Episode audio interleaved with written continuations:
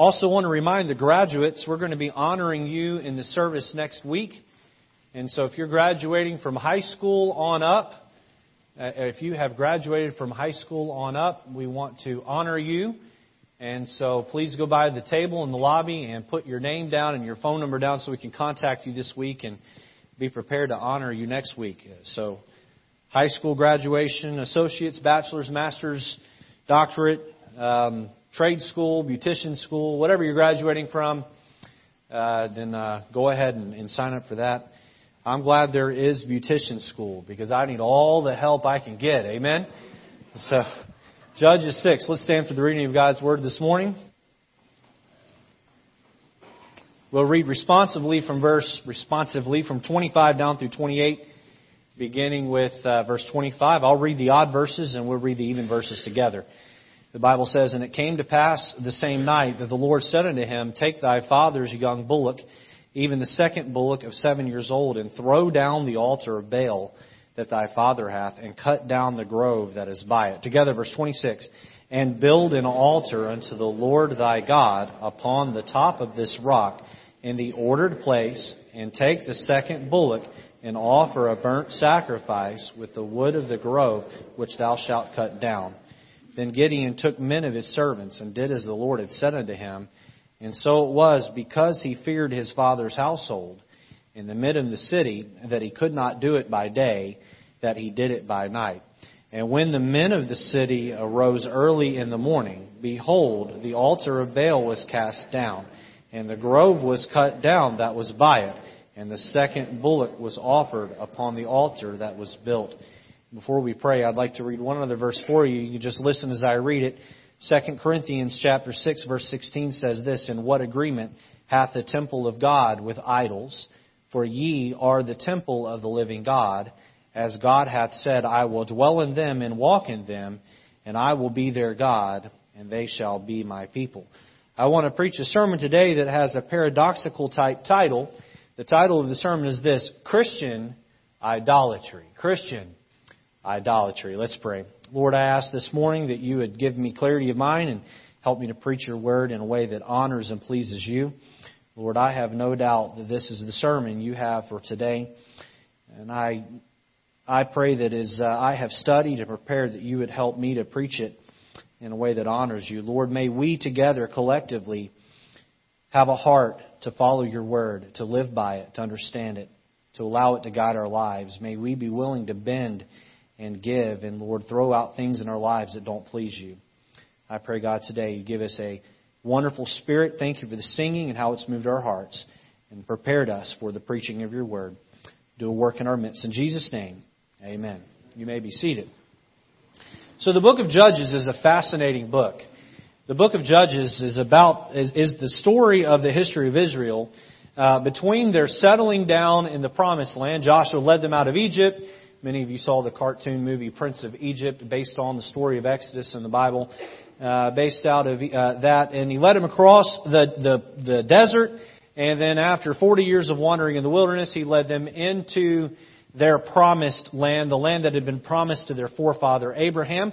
Joshua led the charge. They uh, quickly uh, defeated all the enemies that were there, and before you know it, they set up shop and began their own country, the country of Israel. Um, they did not have a king or a political leader. God wanted to be their king, and He wanted them to just love Him and serve Him and follow the Torah, the law, the, the, as they were given. Uh, the Torah contains civil law, it contains dietary laws, and it contains moral laws, and it was their law book. Uh, and all of it was there. All they had to do is behave. They did not need a king that was going to take their men for war. They did not meet, they did not need a king that was going to tax them. Uh, how would you like to live in a country where everyone behaved and you didn't need a political leader and God kept you safe from foreign enemies? Wouldn't that be great? No taxes. Can I get an amen right there? No taxes. But that's not our reality, and it quickly uh, uh, uh that reality for them began to fade away because what we find is that these Israelites could not behave themselves. They wanted to be like all the other countries around them. Well, in what way? The other countries around them worshiped idols. They bowed down to golden statues and, and statues made with their hand of silver, gold, and other materials. And uh, uh, uh, peer pressure uh, from the other countries, wanting to be like the other countries, quickly began to overtake them. And God came in and said, "You're my people. You're not to worship idols. And if you're going to do that, then I'm going to allow you to be overtaken and drug away from this country. The, the, the protection, the military, uh, the political protection uh, that you have around you is going to dissolve, and I'm going to allow you to be overtaken. So, what is the book of Judges? The book of Judges is a cycle of of captivity, and then repentance to God, and then God would raise up a judge. They would be delivered from uh, militarily delivered from their enemy. They would set up shop. That judge would rule over them, not politically, but spiritually, help keep them in check. That judge would die. The next generation would grow up. They would do evil. They would uh, worship idols. God would send in another enemy, and then they would be carried away. And it's this cycle that never ends, and or rather, didn't end for a long time. Eventually, it would end by God sending in a king to lead them. Uh, king Saul would be the first king. So here in Judges, we find the judge of Gideon. And Gideon was an odd choice to be a leader because Gideon was an introvert. In fact, in Judges chapter 6, in the beginning of the chapter, we find that they have fallen captivity to the nation of Midian, the Midianites. And, uh, and, and Gideon here, he is the lowest man in the entire country. Gideon is the youngest son of his father. His father is the lowest of all of the families within his tribe, and his tribe is the lowest of the tribes of, of Israel. Literally, God went and found the lowest man on the totem pole and said, You are a valiant man, a man of valor. And Gideon looked around and said, Me? Hey, uh, do you notice where I'm at right here? I am in the valley threshing wheat throwing the wheat in the air. You don't thresh wheat in a valley. You do that on a mountaintop. Now, why was he in the valley? The Bible tells us because he didn't want the Midianites to catch him. There he is, cowarding away in the valley, threshing wheat, taking him way longer to do it there. And the angel of the Lord, I believe being an Old Testament appearance of Jesus, shows up and says, You are a man of valor, and I want you to lead my people out of captivity. I have seen their broken hearts, their broken spirits about their sin, and I want you to lead them. And Gideon says, No way, man, not me. And so uh, he says, uh, Here's what I'm going to do. I'm going to put this fleece out. Uh, this fleece is a blanket. I'm going to put it out. And uh, uh if it is dry tomorrow and the ground, uh, ground, ground around it is wet, then I'll know that you want me to um, lead the people. So he wakes up the next morning, and sure enough, all the ground is wet and the fleece is dry. He said, oh, well, that's not good enough. I need another sign from the Lord. I'm going to put it out tomorrow. I want it to be the opposite. And so he woke up the next morning and the fleece was wet and the, and the ground was dry. And uh, uh, so uh, he knew it was to be him, and God said, "Okay, the very first thing I want you to do is I want you to go to where your dad has his idols set up, and I want you to tear those down." That's tough to do. You're going to go up and you're going to turn your dad's religion upside down, and I want you to offer a bullock in its place.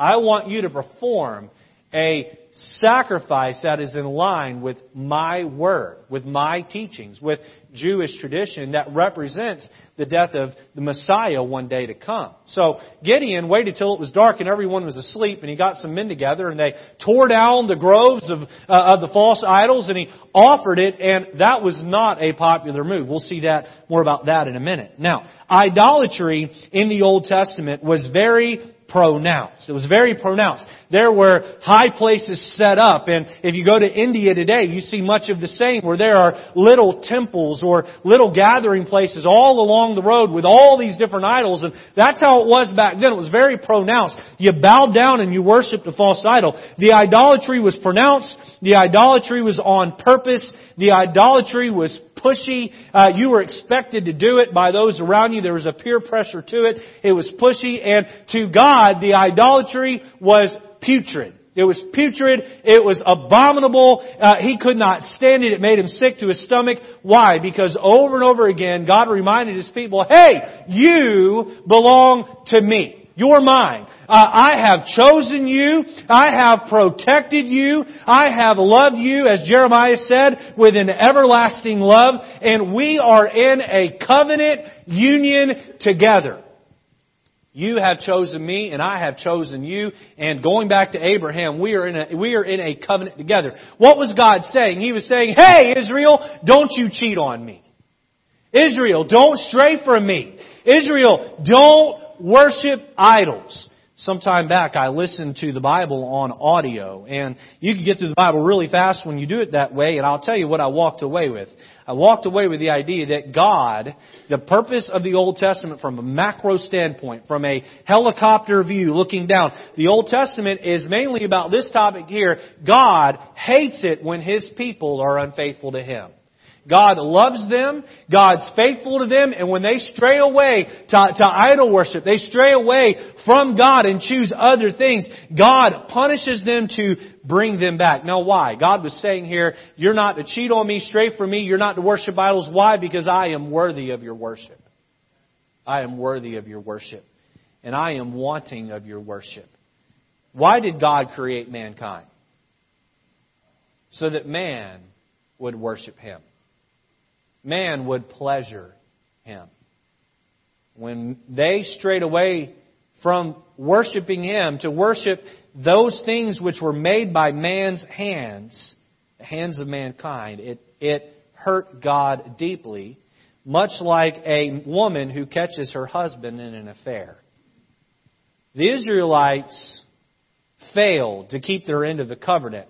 They rebelled and they ran to idol worship. Now, much of the Old Testament is written with that in mind. Idol worship and Israel straying from God to run to paganism and idolatry and God would chasten them and bring them back into a, a right and loving relationship. So when the Old Testament ends, did the idolatry end?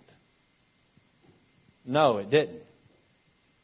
How about when the Bible was completed? Did, did God's people uh, uh, grow past their idolatrous ways? Nope. Well, well, Pastor, how about the, the growth and the maturity of the church in the New Testament? Has idolatry ceased to be a temptation? Absolutely not. You might ask, is, is idolatry prevalent today? Is it a struggle amongst those in this room. I would say that Christians today have chosen the absolute worst form of idolatry.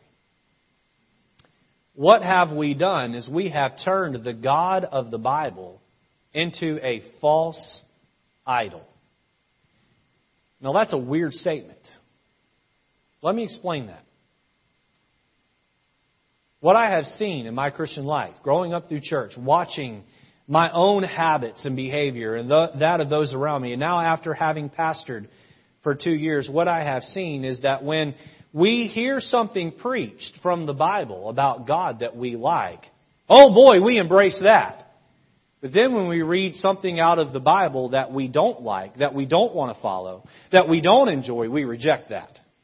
So what we're doing is we're tailor making God into who we want Him to be to fit our lifestyle and the way that we're living and what is uh, comfortable for us and what is convenient for us. And if there's a passage in the Bible that rubs us the wrong way that would require us to change, we wince, we push away, we want nothing to do with it. And what we've done is we've said, God, I'll worship you, but I'll worship you on my terms. I'll worship you as long as it's comfortable and convenient for me. And what we've done is we've turned God into someone that He's not, and we're only willing to worship that God, that version of God that pleases and appeases us. And my friend, that is the worst form of idolatry.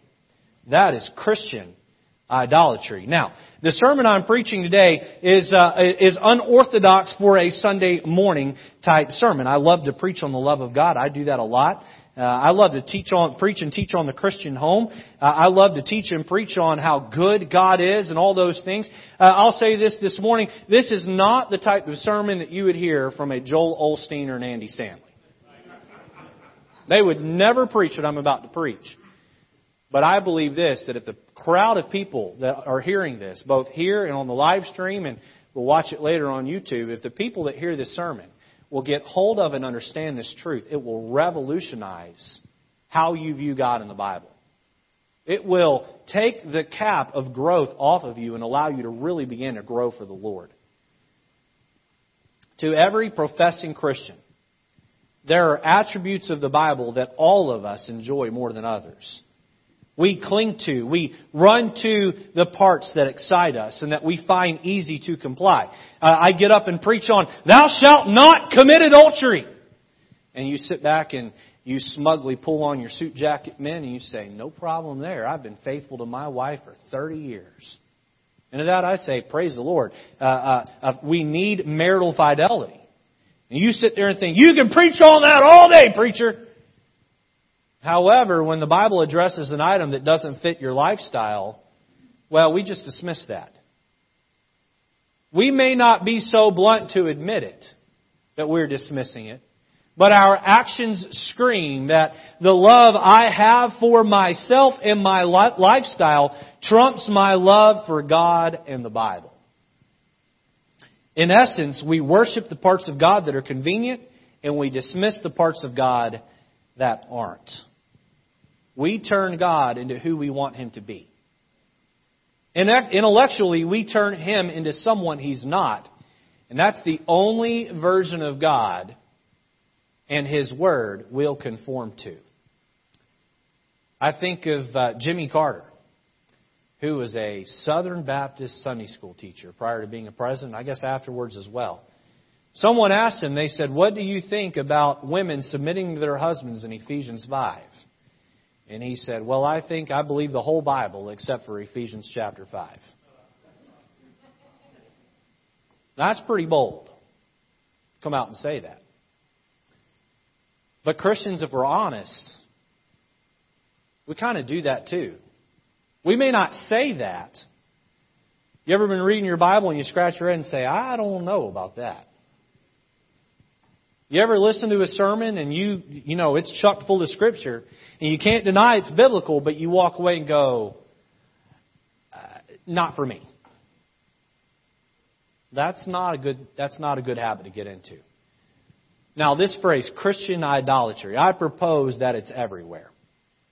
It creeps into the hearts of each of us, and we allow our sinful habits and our pride and stubbornness to change the God of the Bible into a God that is convenient to us. We must be willing. Listen here. We must be willing to surrender our stubborn wills to the command of God and His Word. We must be willing to confess and eliminate our pride that brings about self-worship. We must be willing to accept God for who He is and be willing to bend our lifestyle to His words and not expect Him, God, to bend to our lifestyle and the way that we live or want to live. So this morning, let's jump into the outline and look at three thoughts as we consider the great sin of Christian idolatry and what we can do to overcome it. I'd encourage you to take notes. The, the, the points will be on the screen, so take notes if you can. You can review this later. Number one, notice the reality of Christian idolatry. The reality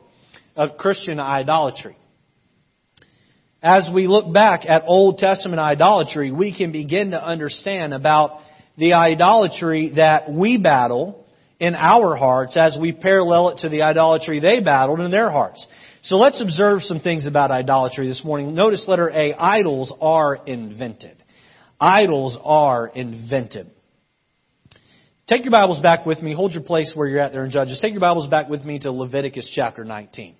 Here God is laying out the law for His people, specifically to the Levites who are to lead the, the nation in worship. If you're wanting to know what worship is and how it works, Leviticus is a great book to study and understand. Uh, if you're a new Christian, it is a tough book, but if you've been at it a long time and you've grown in your faith, grown in your understanding of God's Word, read Leviticus through the scope that this is how God wanted His priests to lead the country in worship. With that in mind, He's instructing the priest here in Leviticus chapter 19 verse 4, he says, Turn ye not unto idols. Well, as those who are leading the country in worship, that's really good advice. Look at the rest of the verse. Nor make to yourselves molten gods. I am the Lord your God. So where are these idols going to come from? Well, they're made, they're made by the priests or they're made by people. Turn over to chapter 26 and verse 1. Leviticus chapter 26 and verse number 1.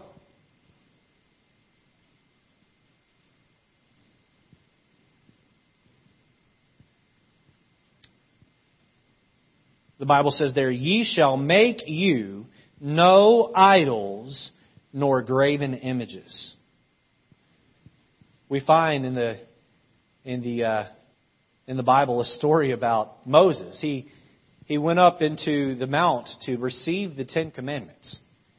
While he was up there, the the Israelites came to Aaron. Aaron is the first high priest. Aaron is Moses' brother. I don't think he had been made the priest at this point, but they went to him and they said, "Hey, we want you to make us a god." He said, "All right, men, give me your earrings, give me all your jewelry." And he took it and he he melted it all down and he reshaped it into a golden calf. The funny part about the story is when Moses comes down off the mountain with the Ten Commandments, they're all dancing around and having a big party and, and committing all this idolatry. Moses goes up to Aaron and he says, What are you doing? And Aaron, you know how like when you're called on the called on the spot, you make up the worst lies? Aaron says, Well, I just threw all the gold in the fire and, it, and outshot this golden calf. I don't know how that happened.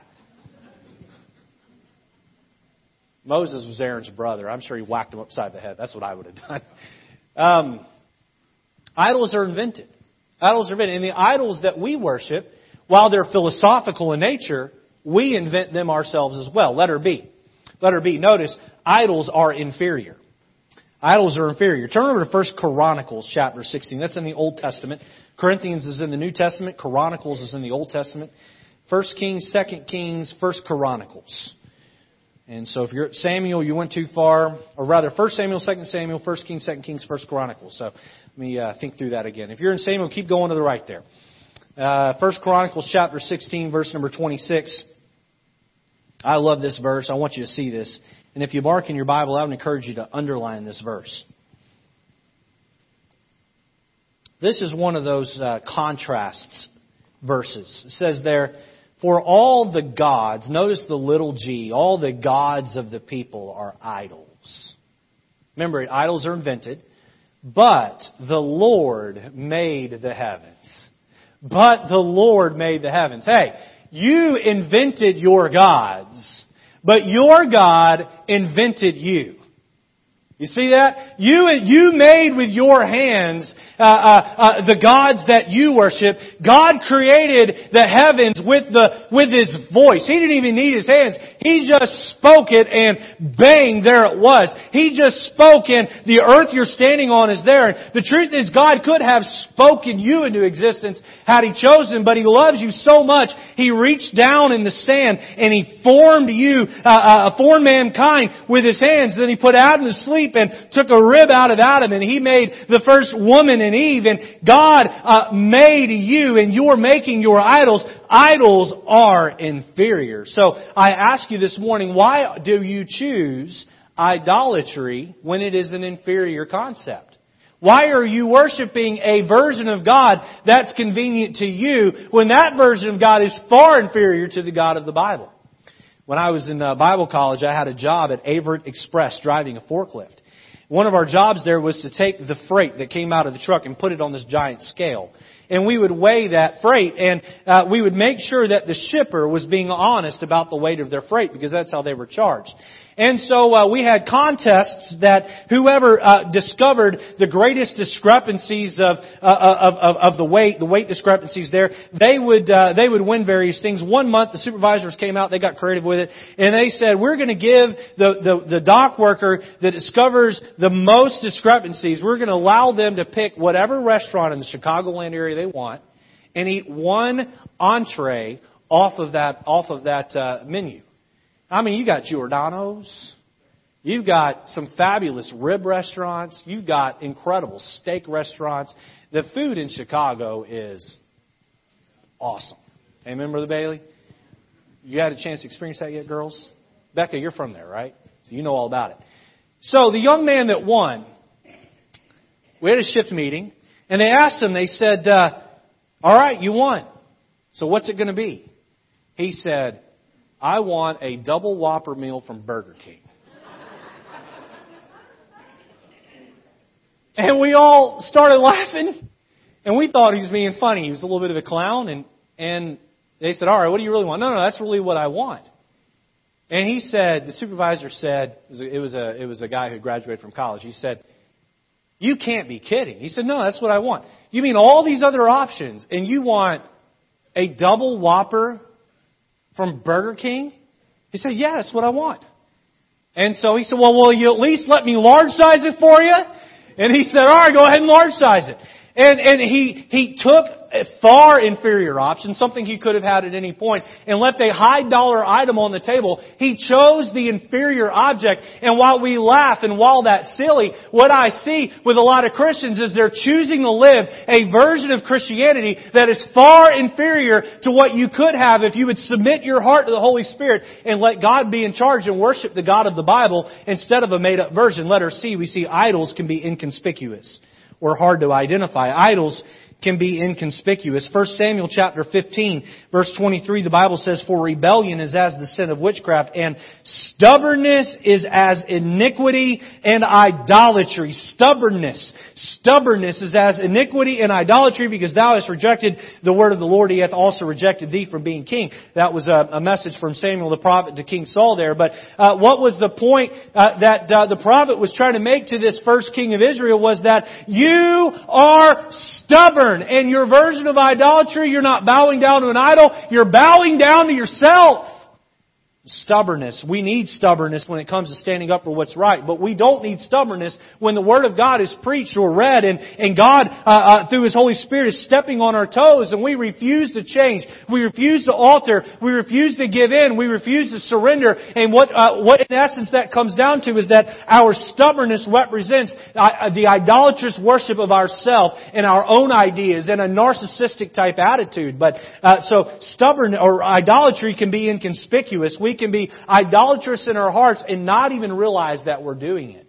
Through the message this morning, I hope you'll take a few minutes to study your heart and ask yourself, do I have any philosophical idolatry inside of me. The second uh, uh, inconspicuous way that we see idolatry rearing its ugly head in our hearts uh, from a scriptural standpoint is covetousness. Covetousness. Colossians chapter 3 Verse number five says, "Mortify therefore your members, uh, or your uh, uh, the deeds of your flesh, which are upon the earth: fornication, uncleanness, inordinate affection, evil concupiscence, and covetousness, which is idolatry." Covetousness, which is idolatry. Now, outside of church, you don't hear the word covetous very much. You don't walk around and say, "Hey, neighbor." Are you coveting after my freshly manicured lawn? You don't talk like that, right? But coveting, uh, coveting is wanting something that you can't have. Wanting something you can't have. Took a trip to Louisiana this past week. I came out of a uh, gas station. It was a rundown gas station, and there was a Maserati sitting right there. We see a lot of those around this area, right? Uh, we were just talking to my uncle, and he was asking what the fastest car that goes 0 to 60. We pulled up the Tesla Roadster. 1.9 seconds. That's fast. Then we looked up the price. Base model, $200,000. So I'm out. Okay? That's not going to happen. All right. Um, but looking at that and wanting it when I can't have it, that's covetousness. Covetousness. There's a whole lot of people in the United States of America in 2018, they're so materialistically minded. They've got to always have the latest and the greatest and the best. And their idea of having things is so out of balance. And uh, while it's not the point of the sermon this morning, I'll just quickly uh, uh, add this and move on. Uh, things cannot bring you long-term joy. Can't do it. That new pair of shoes, ladies, it might put a smile on your face for a few minutes. But in six months, it's going to sit in your closet and you're going to forget, forget you ever had it. That new cell phone that just came out, that might make you happy for a, a short t- time. But in six months, you're going to come, well, probably in two weeks, you're going to come out with something newer. And you're, you're going to be out of date. And so always wanting to have the, the nice things of life. There's nothing wrong with having nice things. Nothing wrong with that.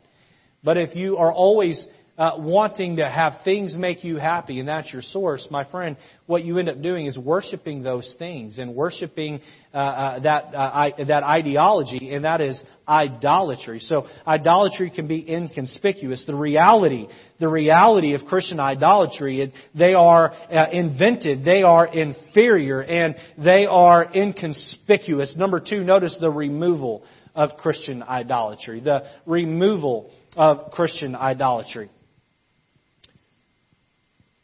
You say, okay, Pastor, you got me.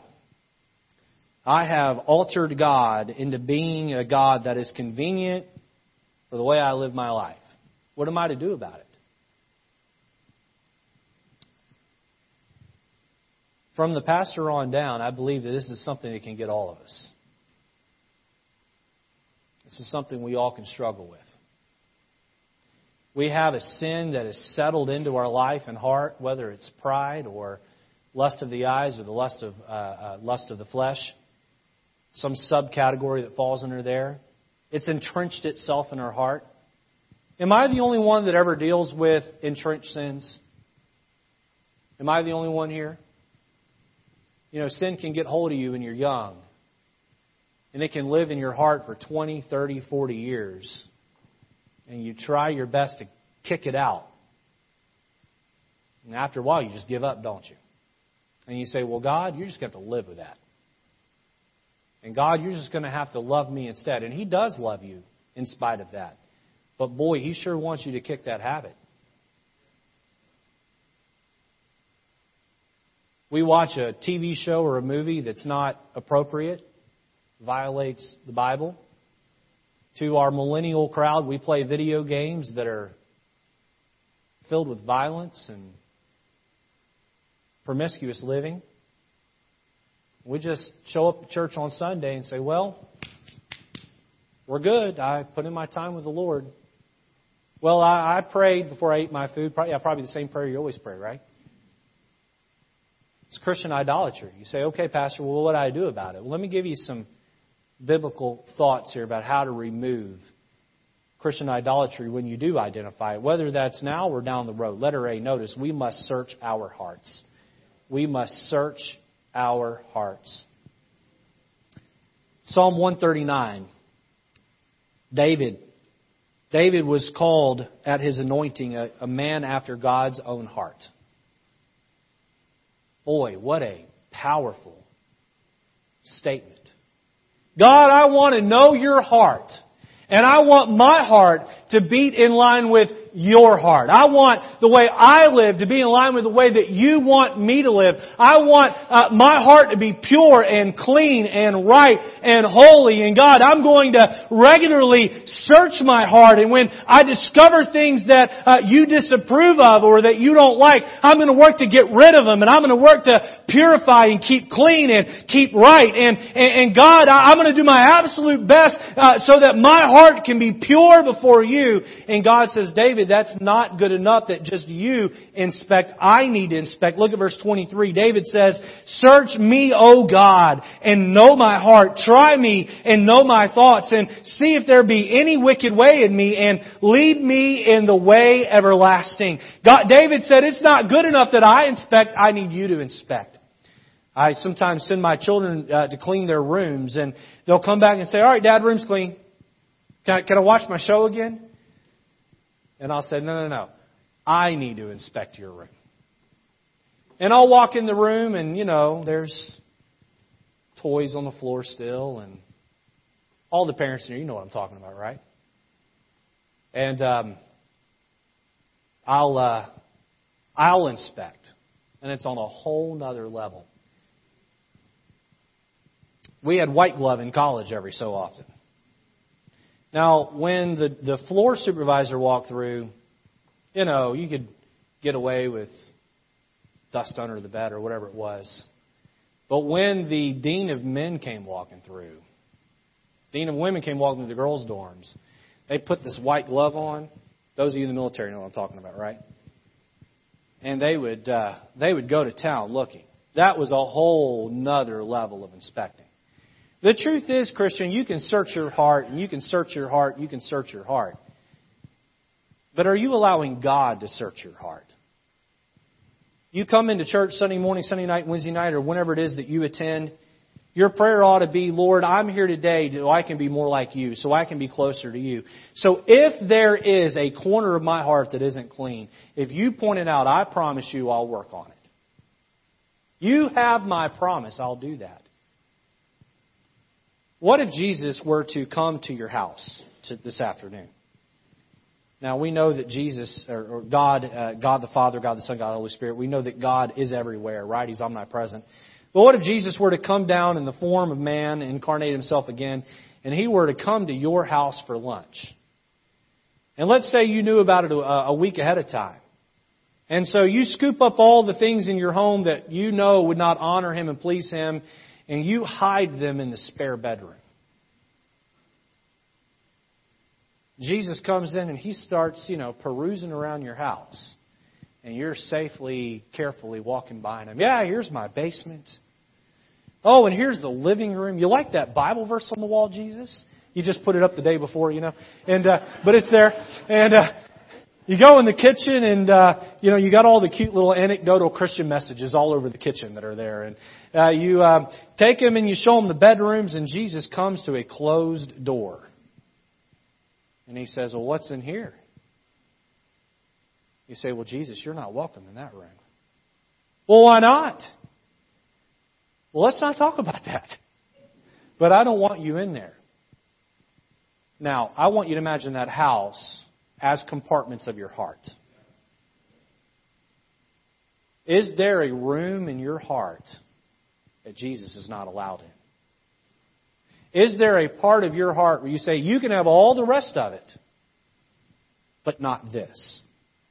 My friend, you are changing God into a God that's convenient for you. You need to ask Him to search your heart. And when He shines a flashlight in a corner that is filled with sinful living, you need to say, Yes, sir, with right hand. Yes, sir, right away. I'm going to clean that up. So, letter A, we must search our hearts and allow Him to search our hearts. Letter B, we must stand for right. We must stand for right.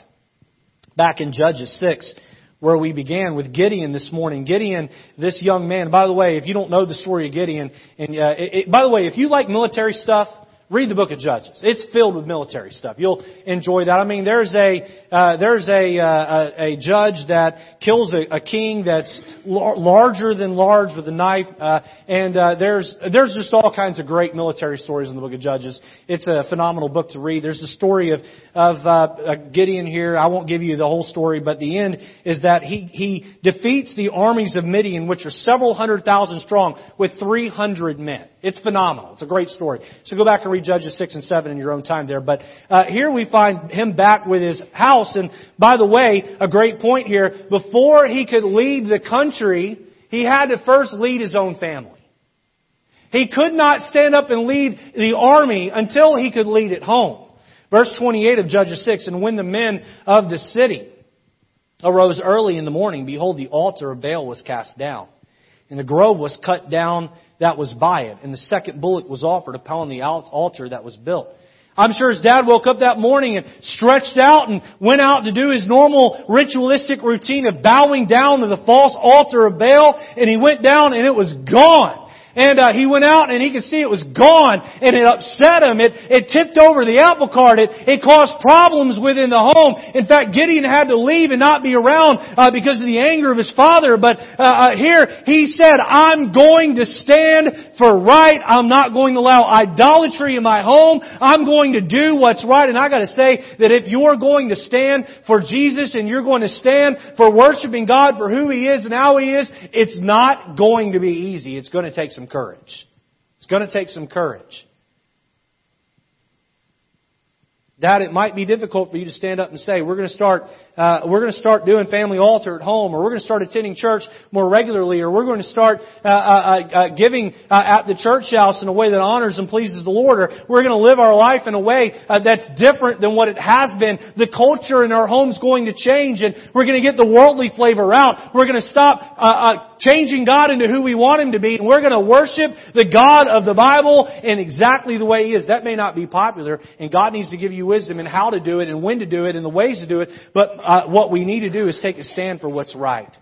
take a stand for what's right. That's not easy to do. It takes courage. But if you're willing to do it and you're willing to stand up to idolatrous uh, uh, uh, living in your own heart and idolatrous living in your home, God will give you courage to do that. Letter C, we see we must be selective. May I have you turn back over to Second Chronicles chapter 24. Second Chronicles chapter 24 and verse 18. I'm almost done here.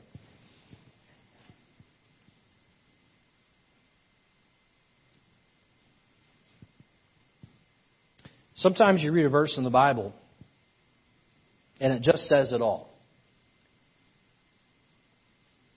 As I studied and prepared for the sermon, I've read most every verse in the Bible on idolatry. And boy, this one, this one stood out from many of the others. It said there, and they left, I'll begin reading 2 Chronicles 24, 18, and they left the house of the Lord God of their fathers and served groves and idols and wrath came upon Judah and Jerusalem for this their trespass. Many of you here this morning are guilty of trying to both worship and devote yourselves to God and sinful living. Notice here that for them to worship idols, they had to depart from the house of the Lord. They left the house of the Lord and went and bowed down to idols. So I ask you a question this morning. What's it going to be today? Are you going to worship the God of the Bible or are you going to worship your version of God? Because you can't do both. You need to be selective. You need to choose on purpose. Are you going to allow God to be God exactly who He is and how He is? Are you going to follow Him the way He wants you to follow Him? Or are you going to do it on your terms? Are you going to try to uh, uh, worship God over here and live a sinful life over here? Are you going to try to ride the fence because God says get in and worship me or get out and worship yourself in sin? But you cannot do both. You need to be selective. Letter D, we must sanctify our temple. We must be selective. We must sanctify our temple. 2 Corinthians chapter 6 verse 16 and uh, the, we, we read 2 Corinthians 6 oftentimes and reference the uh, be not unequally yoked together with unbelievers. Further down, as that thought's being continued, uh, we find this, 2 Corinthians 6, 16, and what agreement hath the temple of God with idols? For ye are the temple of the living God. All right, how many of you here this morning have put your faith and trust in Jesus Christ to save you? Would you raise your hand? If you put your faith and trust in Jesus Christ to save you, then you are a temple. You are a temple and the Holy Spirit is living inside of you. You are encasing or in housing God. So do you have God in this corner of your heart and idols over here in this part of your heart? Is there the God of the Bible in this part of the heart that moved in and took up residence upon your salvation, and then your version of God over here in this corner? The Bible says here that uh, you are the temple of the living God, as God had said, I will dwell in them and walk in them, and I will be their people, and they shall be my people. Again, the verse says, What agreement hath the temple of God with idols? There is no agreement that the temple of God should have idols inside of it. It's either that you worship God or you don't. And if you put your faith and trust in Jesus, there's no room for Christian idolatry. So that word sanctify means to clean up. There are a few times in the Old Testament where men went into the temple, the Old Testament temple, and set up groves and idols to other gods. And people would come into God's temple and bow down and worship these false gods. You want to make the God of the Bible angry really quick? You want vengeance poured out on you really quick? Then put idols inside of his temple. That doesn't settle well with God. There's an echo in the room. All right. Let's not do that, folks. Let's not have a version of God over here and then God over here. Number three, and lastly, we end on a positive note, notice the rewards of Christian integrity. The reward of Christian integrity. I'm going to take you to one more place this morning and I'll wrap it up. 1 Thessalonians chapter 1 and verse 9. 1 Thessalonians chapter 1 verse 9. God has an incredible reward if you'll just choose to worship Him how He is. The purpose of the message this morning isn't to try to convince you to be perfect. It's to convince you that when something is pointed out that's wrong in your life, that you're going to work hard at removing it, and you're going to honor God and His Word exactly how it is, not grow indifferent toward, uh, toward it. Look there, chapter 1, verse 9. It says, For they, speaking of the Thessalonians, they themselves show of us what manner of entering in we had unto you, and how ye turned to God from idols, to serve the living and true God. So, before the Thessalonians were reached, they were facing this way with idolatry. The day came where they saw how empty it was to worship something that they had invented, to worship something that was inferior to the God of heaven. And they left the idols and they 180 degrees turned over here and they gave their back to the idols and said, we're going to worship the true and living God. We are done with those idols. It's here. So you notice that when they worshiped their idols, their back was to God. And when they worshiped God, their back was to the idols. And they said, we're going to worship God and we're going to forget forget about the idols, and they were greatly rewarded for that. You ask, well, what reward, what tangible reward is there if I choose Christian integrity? I choose to worship God and live the Christian life uh, the way He intended it to be lived. What are the rewards? Well, life lived God's way is a life lived to its fullest. You see, God created you and God knows what's best for you. He wants you to do it His way. Life is lived to its fullest. Life lived God's way, life lived that's worshiping the God of the Bible, yields eternal rewards.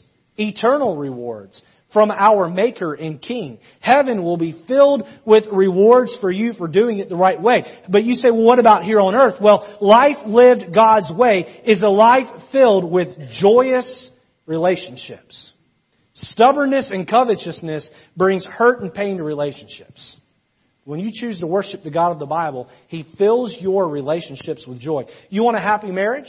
You want a, a, a uh, children that honor you and honor the Lord? Do you want a uh, relationship with coworkers and with others? Then do it God's way, and He'll bring you through in those situations. Life lived God's way brings about a heart of heavenly wisdom and knowledge that gets you through the struggles of life. Life lived God's way brings about great balance in life. And boy, balance can be hard to find, can't it? Balance is, seems to be elusive, something we struggle with. When you do it God's way, we find that balance. When we alter God and we change Him into who we want Him to be, we turn God into our enemy. And none of these rewards are available to the Christian. Let me ask a very hard hitting question right here in closing. Christian, are you worshiping God or are you expecting God to worship you? You see, another way to put this is are you worshiping God or are you worshiping yourself? We change God into what we want out of a love for self. Let's love God with all our heart, with all our soul, with all our mind, with all our strength. Let's have our heads bowed and eyes closed this morning. How many here this morning again would say, Pastor, there was a day and time in my life where my eternal destination was changed. I was born on my way to hell, but I put my faith in Jesus and He saved me. I know, I know, I know that when I die, I'm going to heaven, not because of who I am and what I've done, but because of what He did for me and my faith in that. Here's my hand in testimony of that this morning. I know I'm saved. I know I'm saved. How many here would say this morning, Pastor, I don't know. If I were to die, I don't know I'd go to heaven. I'm not a 100% sure. If that's you, I'm not here to embarrass you. I'm not here to call out your name. I'm not here to make a spectacle of you. I just want to pray for you. That's why everybody's heads are bowed and eyes are closed right now. If you don't know that you're saved, I'd like to just, in the privacy of the moment, pray for you. So if you're here today and you don't know that if you were to die, that God would let you into his heaven, and you'd like to know that, would you just raise your hand so I can pray for you? Is there one? Is there one? I see a hand there. Thank you very much. I'll pray for you. Salvation is very simple. You put your faith and trust in Jesus, ma'am. You call on His name. You must understand that you are a sinner. And that God hates sin, but He loves you. That He died on the cross for you.